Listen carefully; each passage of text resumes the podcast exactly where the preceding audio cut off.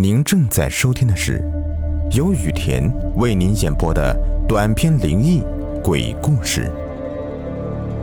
本节目由喜马拉雅独家播出。今天的故事的名字叫《屠夫的轮回》，作者老小虎。雷鹏在屠宰场做杀狗营生的。每天的工作就是把狗牵出来，然后一棒子打晕，一刀割断喉咙，放血开膛，去除内脏，烧开水褪毛，一系列动作干得干净利索。他每天听的最多的就是狗的呜咽声，看的最多的就是狗眼泪。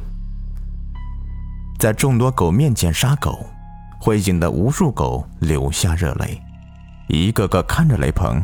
胆怯的很，也许是做惯了屠宰的营生，雷鹏的脸上满是横肉。别说狗了，就算不认识的人看他一眼，都能吓得一哆嗦。雷鹏今天和往常一样上班，他现在要宰杀的是一条大黑狗，毛色通体发黑，不过一看就知道不是什么好品种。就是普通狗场养的肉食狗，专门供人食肉的。一棒打晕，割开喉咙放血，这个举动引起了雷鹏身后犬舍的一阵狂吠。雷鹏也不害怕，这种场面见多了。杀狗又不是一次两次了，不过这次大黑狗有点反常，它发出的呜咽声很有节奏。貌似要说什么话似的，雷鹏也不多想，又是一刀。这狗还没死，雷鹏有点急了。这货主催着要狗肉呢，总也杀不死，那可不行啊！大黑狗还是发出呜咽声，不过声音好像比之前大了不少。雷鹏也不管那么多，直接开膛破肚。随着刀子划过黑狗的身体，狗的内脏被取了出来。这狗还没死，还是在呜咽着。这让雷鹏有点着急。这肠子、肚子都没了，他还活着。他想找喉咙再来一刀，不过发现气管早就被切开了。大黑狗的四只爪子在不停的蹬踹着。身后的狗开始配合着黑狗呜咽，那个声音很凄惨，有的流下眼泪，似乎在悼念死去的同伴，也似乎哀叹自己接下来的命运。哎呀，黑狗呀，黑狗啊，你可别怨我呀！谁让你投胎的时候啊没投好地方？你要是投胎成个宠物狗多好啊！啊，每天吃好喝好，还有人陪你玩。雷鹏自语的说着，就开始往黑狗身上倒开水。这黑狗被烫得惨叫连连，它想起来，不过似乎没有了力气，强挣扎两下，还是倒下死了。哎呀，你说你啊，早点死多好啊，省得遭这么多罪。下辈子投个好胎吧，啊，最好投胎成人，呃，或者宠物狗也行呢。雷鹏每次杀狗都要说两句，一是给自己消除一些恐惧，二嘛自然是真心希望被他杀死的狗能投个好胎。褪毛的过程很快，在雷鹏这个城市，狗皮是很好吃的，一盘带皮的肉绝对比一盘狗肉的价格要高很多，厨师的手艺也和别的地方有所不同。雷鹏忙活了一通，洗了洗血淋淋的手，回头一看，所有犬舍里的狗都安静了，全都打蔫似的趴在地上，似乎得了瘟疫一样。雷鹏心觉不好，这要是这么多狗一下子都得病了，那么自己可没有办法向老板交代。他赶紧去看，发现没事。他一过去。这些狗就都站起来，一个个虎视眈眈地看着他。突然，被他杀死并处理好的大黑狗竟然猛地跳了起来，朝他跑了过来。雷鹏吓得打个冷战，他杀了这么多年狗，也没有见过这么诡异的场景呢。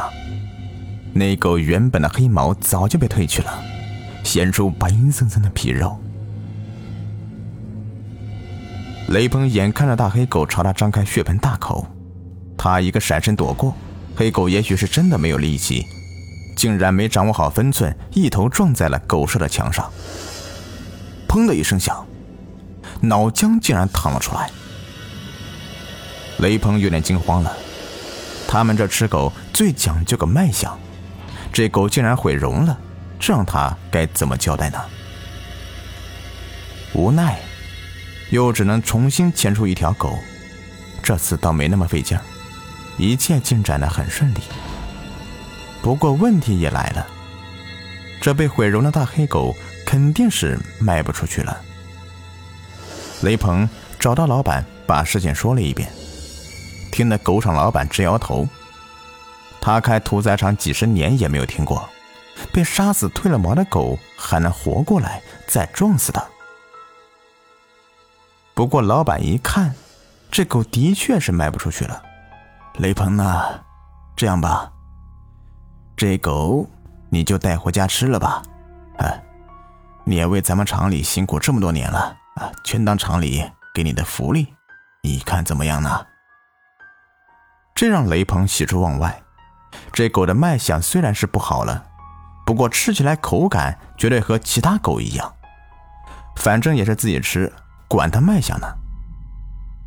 谢老板，谢老板。雷鹏一个劲儿道谢。这么大的一条狗，怎么说也有七八十斤。要是算钱的话，以在这个城市的物价来说，也值个几百块钱。老板就这么给他了，他能不高兴吗？雷鹏干活更起劲了，这一天又有好几条狗命葬送在他的手下，可算把今天的订单忙活完了，天色也擦黑了。雷鹏拿个编织袋。把老板给自己的狗装上，徒弟们貌似也并不争抢，一个个跟没事人似的跟他打招呼。呵，不错啊，师傅，今天弄了条狗回去啊，晚上不得喝点呐？呵，好嘞，教练，今晚大伙儿都到我家，我把它给炖了，咱师徒几个好好喝几杯。雷鹏也大方的说道：“哦，不了不了。”我今天还有事呢，小张，那你呢？雷鹏见小李不同意，看向小张。小张脑袋摇得跟拨浪鼓似的，说道：“哎，不不不，哎，改天，改天我们哥俩请您。”雷鹏也不明白两个徒弟今天是怎么了，一个个看见他都跟见鬼似的。雷鹏摇着头，把编织袋扛到肩上，说：“哎呀，那行。”哎，咱们改天再聚。雷鹏兴高采烈的就往家里走，不过他发现一个问题：这狗的血似乎很多。雷鹏扛着它，血就一直淌了他一身。雷鹏一到自家楼下，邻居们看他就是一哆嗦。原本就是满脸横肉的脸上，竟然多出了几道血痕，全身上下。都是鲜红的血液，谁也不敢跟他打招呼。雷鹏一个人晚上就炖好了一锅热气腾腾的狗肉。但凡杀狗的人都会做狗肉。雷鹏这次闻着肉特别的香，早就开始咽口水了。自己又弄了点老白干，吃的那叫一个舒服。这狗肉就酒，日子流油啊！等第二天起来，雷鹏简单收拾一下就去上班。邻居们看到他，一个个都躲得远远的。来到单位，小张和小李貌似也不敢太靠近他。这是怎么回事呢？难道是自己昨天得了便宜，小张和小李嫉妒了？不可能呀！昨天叫他们了，他们不去，怪谁呀？又忙活了一天，雷鹏回到楼下，一个小孩跑到雷鹏身边说：“雷叔叔，雷叔叔，你后面跟了好多条狗啊！”雷鹏回头一看，哪有啊？后面只有一道深深的影子。不过这个影子让雷鹏打个冷战，这哪里是人的影子？这分明就是一条狗站立起来的影子。两只前爪耷拉着，吐出长长的舌头。雷鹏定了定神，摸了摸小孩的头，说：“臭小子，别胡说啊！”赶紧回家去。等回到家的雷鹏，第一时间就是照镜子。他发现镜子里的自己完全变了模样，两只耳朵长出了尖，下巴似乎长了不少。雷鹏捏着下巴思考了许久，他怎么觉得自己现在这个模样这么像条狗呢？不过身体也没什么异样呢，管他呢。应该是自己想多了。收拾好东西，吃过晚饭，雷鹏就睡了。他刚躺下，就听见汪汪汪的犬吠声。这个声音太熟悉了，这正是狗被屠宰前的哀嚎啊！雷鹏有点紧张，他似乎察觉出了不对，怎么也杀不死的大黑狗。邻家孩子说自己身后有好多狗。自己长得越来越像狗，现在又听见了犬吠声，他觉得事情有点邪门，左右看了看，说：“黑狗啊，黑狗啊，你别怪啊，你本是人间一道菜，他不买来我不宰，来世你再投好胎。”这是一句顺口溜，是雷鹏师傅教他的，说。如果以后杀狗遇上怪事，念上几遍。这十多年了，雷鹏差不多都快忘了，今天才派上用场。雷鹏念叨几遍之后，一道阴森的鬼影就出现了。这个脸，雷鹏太熟悉了，正是自己的师傅，正开膛破肚的朝雷鹏这里走来。师傅，你你这怎么了？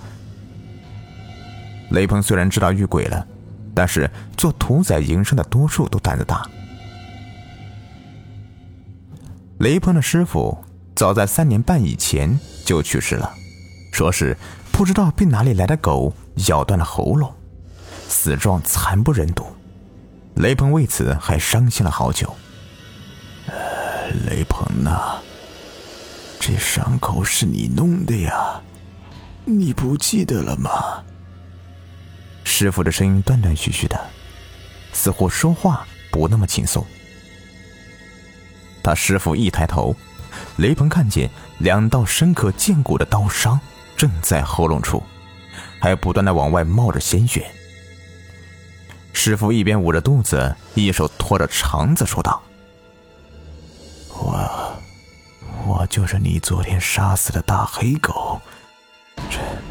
这一切都是狗类的诅咒，孩子，你快别干了，再找份工作吧。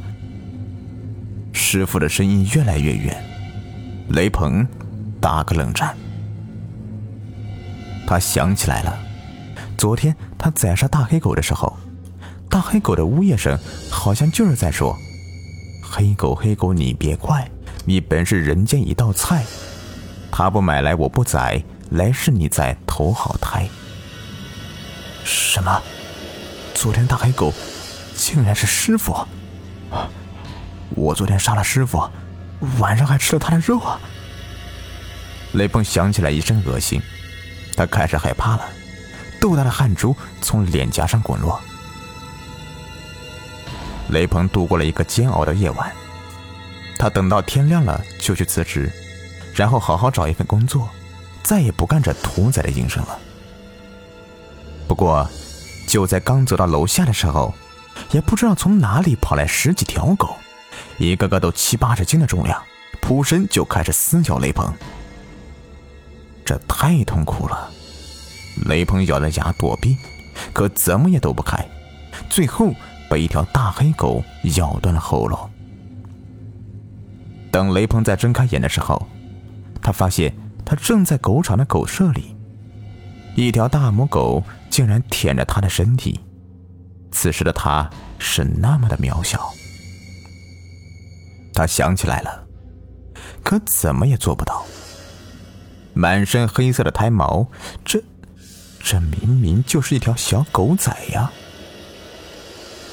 雷鹏开始害怕了，他想喊，可发出的声音只有汪汪汪的。三年半的一天，他和许多狗被汽车拉到一个非常熟悉的环境，那正是他工作十几年的屠宰场。老板点了点数量，第一天。他就被小张和小李牵了出来，一棒子把他打晕，一刀刺进了他的喉咙里。他并没有死，只是想说师傅曾经教过他，他又教给小张和小李的那句顺口溜：“黑狗黑狗你别怪，你本是人间一道菜，他不买来我不宰，来世你再投好胎。”小李说着顺口溜，便给雷鹏开了膛。他和师傅一样，忍受着痛苦，也没有死去，一直到被浇开水褪毛，然后一头撞死。雷鹏很想知道，下一个变成狗的会是谁？也许是小李，或者小张，而老板只会在办公室里阴森的数钱。好了，这故事就说完了。如果您喜欢的话，别忘了订阅、收藏和关注我，感谢你们的收听。一个个看着雷鹏，胆怯得很。